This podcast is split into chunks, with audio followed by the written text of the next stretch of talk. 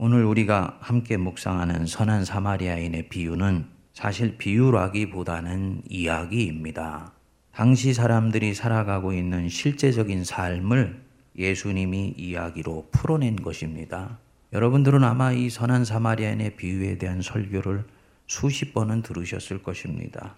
비유의 요지는 얼핏 보기에는 단순 명료하지요. 사마리아인이 강도 만난 이웃을 보살펴 주었듯이 당신도 어려운 당한 이웃을 살펴주어야 된다. 라는 것입니다. 만일 여러분이 이 본문을 그렇게 보신다면 진리의 교사이신 예수님을 만만하게 보시는 것입니다. 우리 예수님은 심오한 분이세요. 심오한 진리를 쉬운 언어로 쉽게 풀어내십니다만 그 깊이는 2000년이 지난 오늘까지도 다 헤아리지를 못합니다. 이 본문은 이 본문 하나만을 가지고도 설교를 여섯 번, 일곱 번을 해도 다 헤쳐나가기 힘든 어마어마한 본문 말씀입니다.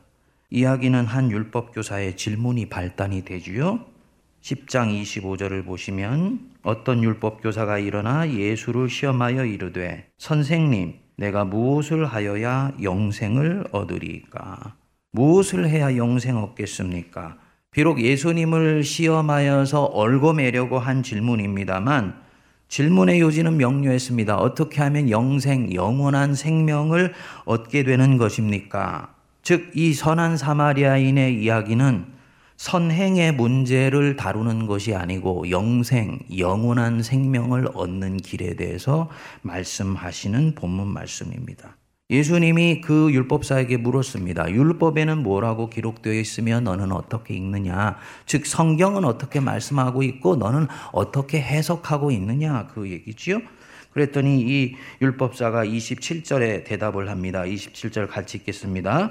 대답하여 이르되 내 마음을 다하며 목숨을 다하며 힘을 다하며 뜻을 다하여 주 너의 하나님을 사랑하고 또한 내 이웃을 내 몸과 같이 사랑하라 하셨나이다.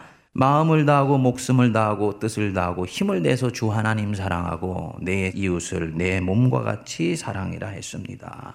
그랬더니 예수님이 대답을 하셨습니다. 28절 보면 옳도다 이를 행하라 그러면 살리라. 이 율법 교사가 이 말씀을 듣고는 앞의 계명에는 자신이 없었는지 언급하지를 않고 뒤에 계명을 놓고 다시 되물었습니다. 그러면 내 이웃이 누구입니까? 네, 이 질문에 답을 하시면서 선한 사마리아인의 이야기가 시작이 되지요. 어떤 사람이 예루살렘에서 여리고로 가는 길에 강도를 만났다. 이 예루살렘은 해발 760m 고지대에 있는 도시이고 여리고는 해면보다도 250m가 낮은 곳에 있습니다. 그러니까 예루살렘에서 여리고까지는 내려가는 길인데 그 거리가 대략 36km 정도 차이가 납니다. 길이 가파르고 길 옆에 암석들이 많은 데다가 도둑들이 자주 출몰했다고 그래요. 그러니까 예수님의 이 비유는 얼마든지 당시에 일어나고 있는 이야기를 설정해서 갖다 놓은 것이죠. 특별히 이 강도 만난 사람이 누구인지를 따로 언급하지 않은 것을 보아서 이 사람은 유대인이었을 것이다 라는 것을 모든 사람들은 들으면서 예수님의 이야기를 따라가고 있습니다. 그가 강도들에게 옷을 벗기고 맞아서 거의 죽을 지경이 되었습니다. 그런데 31절을 보시면 마침 한 제사장이 그 길로 내려갔다. 마침 무슨 뜻일까요? 그 강도 만난 사람을 도와줄 사람이 때마침 나타난 줄 알았다. 그 얘기죠. 그런데 어찌된 일인지 31절 뒷부분들을 여러분 보시면 한 제사장이 그 길로 내려가다가 그를 보고 어떻게 했다고요? 피하여 지나갔습니다. 그리고 연이어서 32절 또 이와 같이 한 레위인도 그곳에 이르러 그를 보고 어떻게 했습니까? 피하여 지나갔다. 두 제사장과 레위인들이 강도 만난 자를 피해서 지나가 버린 거예요. 이런 못된 인간들이 있는가? 어떻게 이렇게 하나님께 제사를 집리하는 제사장들이고 하나님께 성별된 레위인들이 절실히 도움을 필요로 하는 사람을 옆에 두고서 피해서 도망가 버릴 수가 있는가? 정말 이기적이고 사랑이 없는 자들이라고, 동정심이 없는 자들이라고, 사람들 앞에서는 하나님을 사랑하고 이웃 사랑하라고 말을 하지만 실질적으로는 사람을 살피고 돌보는 사랑하는 마음이 없는 이중성을 가진 사람이라고 우리가 생각할 수 있는 것이지요. 그런데 가만히 보십시오. 피하여 지나갔다. 뭔가 이 의도성이 엿보이지 않으세요?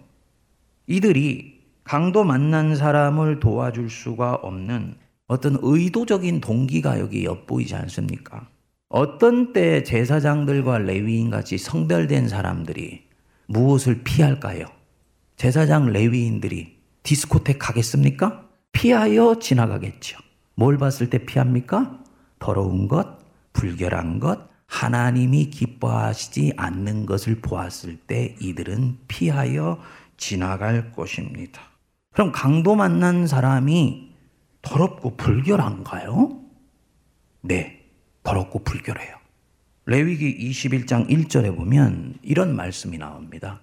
여호와께서 모세에게 이르시되 아론의 자손 제사장들에게 말하여 이르라 그의 백성 중에서 죽은 자를 만짐으로 말미암아 스스로를 더럽히지 말려니와 죽은 자, 즉 죽은 사람, 시체를 만지는 것은 더러운 일이에요. 불결한 일입니다. 11절에도 같은 말씀이 나옵니다. 함께 읽겠습니다. 어떤 시체든지 가까이 하지 말지니 그의 부모로 말미암아서도 더러워지게 하지 말며 시체 만지면 안 된다는 거예요. 죽은 자를 만지는 것은 정결법을 어기는 일이었습니다. 바로 이 부분 때문이에요. 이 강도 만난 사람이 단순히 부상을 당한 사람이 아니라 어떤 사람이다? 거의 죽은 사람이라고 명료하게 말씀을 하고 있습니다. 길에 지나가던 제사장이 보니까 한 사람이 저쪽 편에 나뒹굴어져 있는데 거의 죽은 것 같았어요. 다가가 살펴주려고 했지만은 그 사이에 혹시 죽기라도 하면 그 순간부터 그들은 자기들의 정결법을 어기는 것이 되기 때문에 그 가까이로 갈 수가 없는 거지요. 그래서 율법에 나온 규례를 지키려고 그 강도 만난 사람을 피하여 지나갔던 것입니다. 레위인도 마찬가지 이유로 이 사람을 피해 갔습니다. 만일 그날에 제사라도 집례해야 된다면은 이는 더욱 심각한 상황이 되는 것이지요. 하나님을 섬기기 위해서라도 죽어가는 이 시체 같은 이자 가까이 가서는 안 되는 것입니다. 단순히 율법을 어기는 것이 아니고 사람 돌봐주려고 하다가 하나님 섬기는 일에 실패하게 되는 엄청난 죄를 짓는 것입니다. 만일 그날에 제사라도 집례해야 된다면은 이는 더욱 심각한 상황이 되는 것이지요. 어쩔 수 없이 피하여 지나갔던 것입니다. 뭘 말하느냐? 지금 이 두 종교인들은 우리의 일반적인 통념과 달리 인정머리가 없거나 자비심이 결여돼 있거나 사랑이 결핍돼 있기 때문에 강도 만난 사람을 피하여 가는 것이 아니라는 것입니다. 오히려 하나님 앞에서 율법을 지키고 제사 드리는 하나님 사명을 신실하게 감당하기 위하여서 목적 의식적으로 강도 만난 사람을 피해 간 거예요. 하나님 앞에 신실함을 지키기 위해서 선을 베풀 수가 없었던 것입니다. 다시 말해서 종교적인 순수함을 유지하기 위해 어쩔 수 없이 강도 맞는 사람을 피해갈 수밖에 없었다는 거죠. 자신들이 누군가의 도움을 필요로 하는 사람에게 온정의 손길을 베풀지 못할 때에는 다 우리들에게는 그만한 이유가 명료하고 정당성이 있습니다. 이 사람들처럼 종교적 신념 때문에 도움을 주기를 거절할 수 있습니다. 저 사람은 나하고 종교적인 신념이 달라. 나하고 코드가 달라. 그래서 도움을 줄 수가 없어. 나는 장로교인이고 저 친구는 침례교인이야. 그래서 도울 수가 없어. 이렇게 생각할 수도 있습니다. 자신이 지금 누군가를 도와줄 형편이 되지 않기 때문에 그 사람에게 사랑을 베풀 수 없다고 생각할 수도 있습니다. 아, 내가 먼저 살아야지. 그 다음에 누군가를 살피지. 내 목구멍에 거미줄이 쳐져 있는데 어떻게 내가 저 사람을 도울 수가 있냐.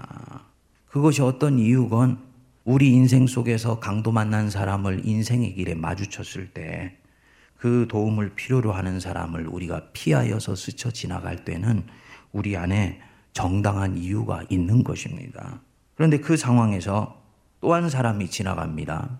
가만히 보니까 사마리아인입니다. 그런데 이 사람은 앞에 있는 두 사람과 달리 행동했지요. 34절 보면 뭐라 그랬습니까? 가까이 가서 그랬잖아요. 가까이 가서 이 기가 막힌 대조예요. 앞에 두 제사장은 피하여 지나갔는데 이 사마리아인은 시체같이 되어버린 그 사람에게 가까이 갔습니다. 기름과 포도주를 그 상처에 붓고는 싸매고 자기 짐승의 등 위에 태워서 가까운 여관으로 데리고 갔던 것 같아요. 하룻밤을 간호해주고는 나오는 길에 주인에게 데나리온 둘을 건네주면서 이 사람 돌봐주세요. 내가 돌아오는 길에 비용이 더 들면 그때 갚겠습니다. 얘기하고는 자기의 여행길을 그대로 떠났습니다.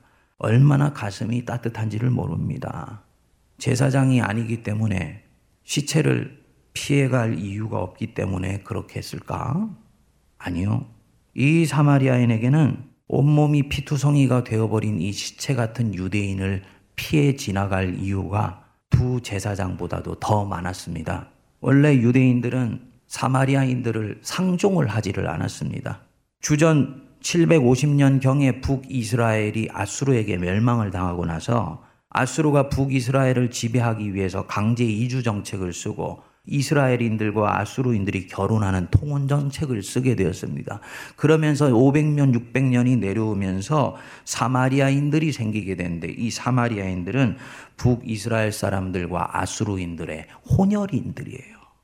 그러니까 혈통적으로는 유대인들이 볼 때는 유대인의 순수성을 잃어버렸고요.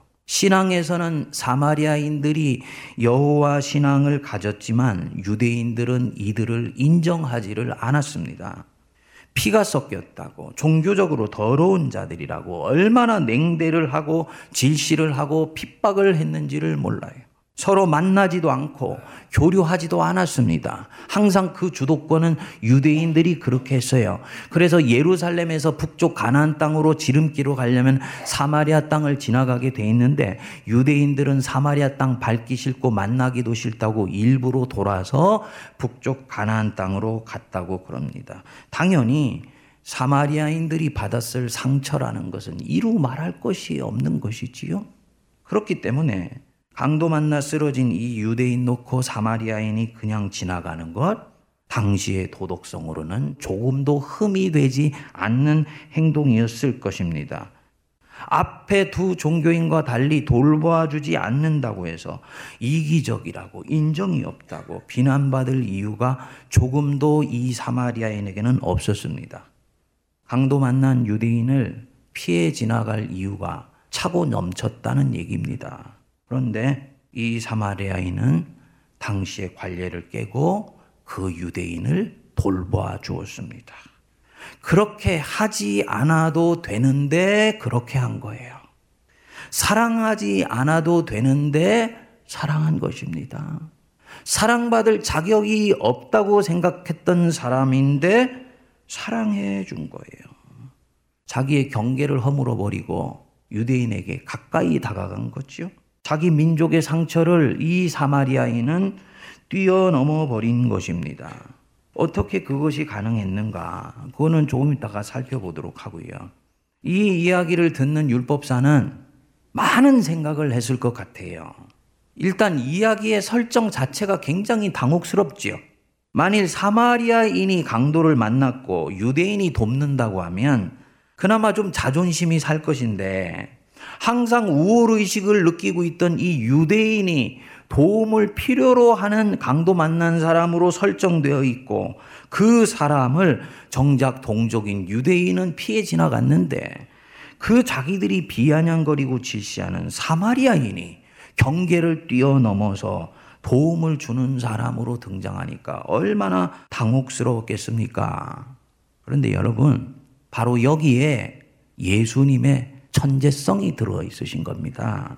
예수님은 이미 이 본문을 여기까지 얘기를 했을 때 듣는 사람, 적어도 귀를 바르게 하고 마음을 바르게 하여서 듣는 사람, 예수님이 진정으로 주님이라고 고백하는 사람에겐 명료하게 메시지를 던지고 있는 것입니다. 보아라, 너희들이 그렇게 중요하게 여기는 유대 종교가 너희를 죽이고 있으며 너희들이 그렇게 멸시하고 있는 사람일지라도 그 사람의 가슴 속에 있는 사랑이 너희를 살리고 사람을 살리고 있다. 여러분들도 많은 생각을 하실 것 같아요. 왜? 우리도 누군가 내 도움을 필요로 하는 사람들. 수없이 두 제사장처럼 레위인처럼 비껴 지나갔었기 때문에 지금도 피하여 지나가고 있는지 모르지요. 그리고 그렇게 내가 피해갈 때는 내 나름의 이유가 있었던 거예요. 우리는 사랑하고 싶은 사람만 사랑합니다. 우리 범주와 경계 안에 들어와 있는 사람만 사랑하려고 합니다.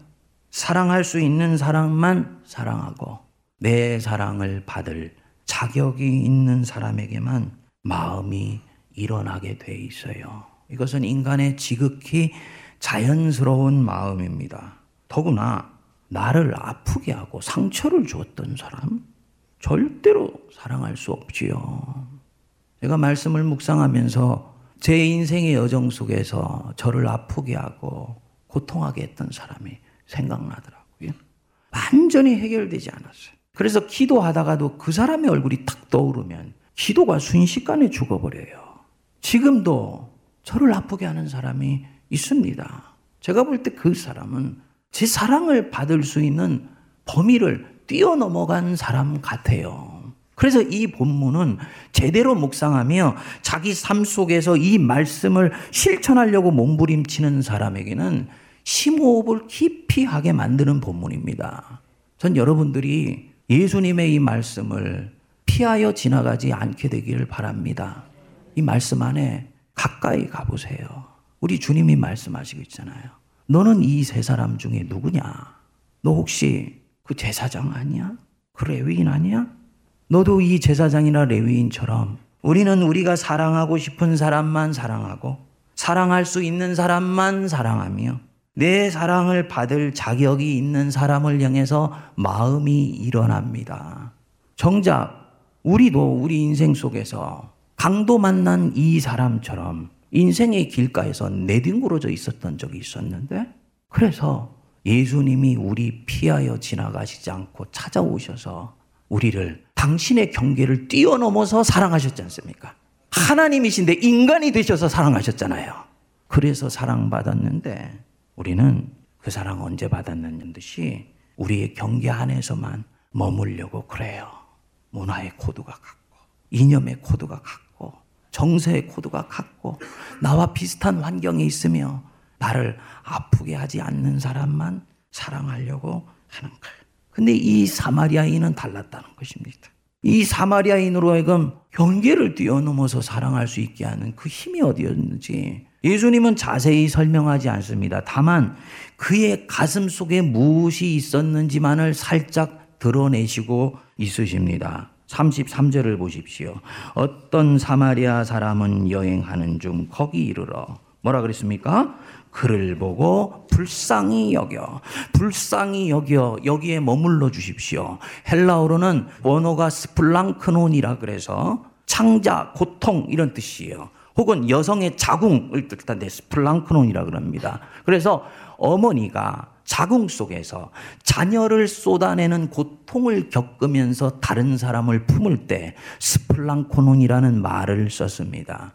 따라서 이 말은 불쌍한 사람에게 동전 하나 던져주는 것과는 차원이 다른 사랑이었습니다.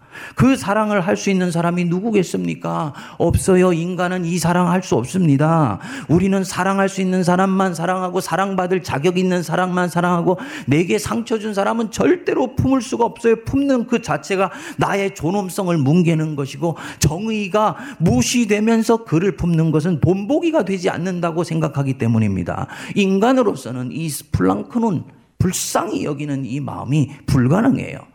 그래서 성경에서 이 단어는 사람의 감정을 묘사할 때는 스플랑코논이라는 단어를 쓰지 않았어요. 하나님의 마음, 예수 그리스도의 마음을 묘사할 때만 이 단어를 썼습니다. 예수께서 무리를 보시고 불쌍히 여기사 목자 없는 양 같은 그들을 품으신 예수님의 마음을 묘사할 때만 이 단어를 썼습니다. 무슨 얘기냐? 예수님은 이미 말씀하시고 있는 거지요. 너희들은 너희들 자신이 가지고 있는 인간의 마음으로는 절대로 강도 만난 이웃에게 다가갈 수가 없어. 그러나 너희가 그리스도의 마음을 품기 시작하면 너희는 너희의 경계를 뛰어넘기 시작할 것이다. 그리스도의 마음을 가지면 너희 안에 이 마음을 품으라 곧 그리스도 예수의 마음이니 그는 근본 하나님의 본체시나 하나님과 동등됨을 여길 것으로 취하지 아니하시고 자기를 버려 종의 형체를 가져 죽기까지 복종하신 그 그리스도의 마음 가지면 너희는 이 사마리아인처럼 자기에게 상처를 준 사람까지도 품을 수 있게 될 것이다. 여러분, 절대로 하나님, 저 아프게 하는 저 원수 같은 사람, 사랑하기를 원합니다. 이렇게 기도하지 마세요. 그건 너무 기도가 멀어요. 누군가를 감당할 수 없는 사람을 사랑할 때는 절차와 과정이 있습니다. 제일 먼저 무엇으로부터 시작하냐? 그에게서 찔린 나의 마음을 홀딩해야 돼. 같이 안가품하기 위해서 진흙탕 속에 들어가려고 하는 마음을 홀딩해요. 그 다음에 뭐 합니까? 주님, 어떻게 합니까? 저 불쌍히 여겨주시고 저 사람 불쌍히 여겨주십시오. 이 불쌍히 여겨달라는 이 기도가 나오게 되면 성령께서 그 사람이 나한테 그렇게 하는 것이 그 사람 자신이 아니고 그 사람 속에 움직이고 있는 영이 그렇게 하고 있다는 것을 알면서 그의 존재와 그 속에서 움직이는 악한 생각을 분리해서 볼 수 있게 되면서 이 사람을 불쌍히 여기는 마음이 찾아와요. 불쌍히 여기는 마음이 찾아오면 그를 위해서 기도할 수 있게 되고 기도가 깊어지게 되면 어느 순간인가 그 사람을 품으려고 하는 열망이 찾아오게 됩니다. 그러면 사마리아인처럼 경계를 무너뜨려서 손을 뻗을 수 있는 거지요. 우리 예수님이 이 이야기를 마치신 후 멍멍해져 있을 율법사에게 묻습니다. 네 생각에는 이 세 사람 중에 누가 강도 만난 자의 이웃이 되겠느냐? 율법사가 마지못해 하지만 명료하게 대답했겠지요. 자비를 베푼 자니이다. 예수께서 방점을 찍어 결론을 내십니다. 가서 너도 이와 같이 하라. 이 예수님의 처음의 질문에 대한 답이세요. 어떻게 해야 영생을 얻으리까? 가서 너도 이와 같이 하라. 28절 뒷부분과 연결시키면 그러면 네가 살리라. 저는 여러분들이 이 심오하고 위대한 비유를 그럼 행함으로 구원 얻는다는 말인가? 라는 교리로 받지 않게 되기를 바랍니다. 예수님이 그렇게 받으시면 슬퍼하세요. 구속 곧 죄사함은 은혜로만 받는다는 것, 믿음으로만 받는다는 것. 우리 주님 아세요. 그러나 율법사의 질문은 죽어서 천국을 어떻게 가야 됩니까? 라는 것을 물은 것이 아닙니다. 어떻게 지금 여기 이 자리에서 하나님의 백성으로서 영원한 생명을 누리며 살아갈 수가 있습니까? 그 영생을 물은 거예요. 그 우리 예수님이 말씀하신 것이지요. 너도 가서 이와 같이 하라. 그러면 네가 살게 될 것이다. 몸이 불편해서 장애가 있는 분들, 정상인들이 그들을 배려해 주지 않는다고 해서 그것이 무슨 도덕적으로 큰 흠이 되겠습니까? 우리가 피해만 주지 않는다면 사회에서 그늘진 곳에서 소외되어 있는 사람들, 연약한 사람들, 이 장애인 같은 분들 살펴주지 않는다고 해서 누가 우리를 정죄하겠습니까? 오히려 두 종교인처럼 이런저런 구실을 대고 이들의 아픔을 피해 지나가는 것이 이 바쁜 세상에서는 이 제한된 재화와 물질로 최대의 효과를 내야 되는 이 세상에서는 자명한 지혜라고 생각할지 모르지요. 그러나 교회는 다르다는 거예요. 그리스도인은 다르다는 것입니다. 왜냐하면 그들은 영생을 쫓아가는 사람들이기 때문에 주후 200년에 로마 제국에 엄청난 전염병이 돌게 되었습니다. 전염병이라는 것이 한 사람이 병이 걸리면 다른 사람에게도 피해를 주는 병인지라 모든 사람들이 전염병의 무서움 앞에 어쩔 줄을 모르면서 전부 그 병이 걸린 사람들을 피해서 멀리해서 죽어가는 사람들이 장작불에 태워지게 되었습니다. 그런데 이때 특이한 집단이 사람들 눈에 띄었습니다. 전염병 걸린 사람들을 피해서 도망가고 멀리하는 것이 아니고 그들을 자기들이 모이는 공간 안에 맞아들여서 싸매주고 치료해주고 함께 있어주는 일군의 무리들이 있었던 거예요. 바로 그들이 자기들이 멸시하고 조롱했던 피를 먹고 산다고 생각했던 그리스도인들이었습니다. 지하에 있던 교회가 막 이제 밖으로 나오는 바로 그 직전이었습니다. 이것을 보고 당시에 로마에 사는 사람들이 깜짝 놀랐습니다. 그렇게 하지 않아도 되는데 그렇게 한 거예요.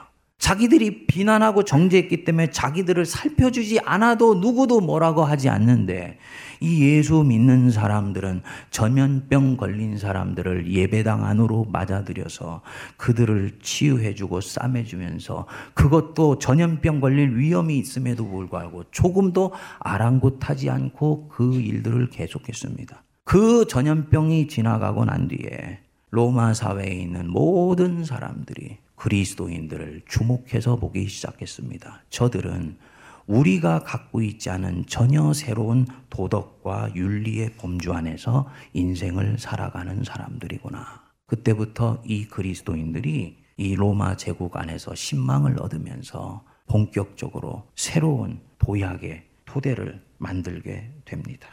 여러분, 하지 않아도 되는 일, 주님 사랑하기 때문에 해볼 수 있는 저와 여러분 되시기를 바랍니다. 아무개야, 너 힘든 것 알고 있어. 너 그 사람 생각하면 아픈 것 알아. 너가 누구를 사랑하기에는 네 인생 자체도 고달프고 피곤하고 지친 것 알아. 그렇지만 네 인생의 길 속에 강도 만난 이유 나타났을 때 그 강도 만난 이유 우연히 만난 것이 아니고 내가 네 인생의 길 위에 발견되게 해준 거야. 너 그 사람 도와줄 수 없냐? 너도 그 강도 만난 이유처럼 내가 예수가 경계를 뛰어넘어서 사랑했기 때문에 이 자리에 온 것 아니냐. 우리 주님이 여러분들에게 간절한 마음으로 권면하시고 있다고 저는 믿습니다.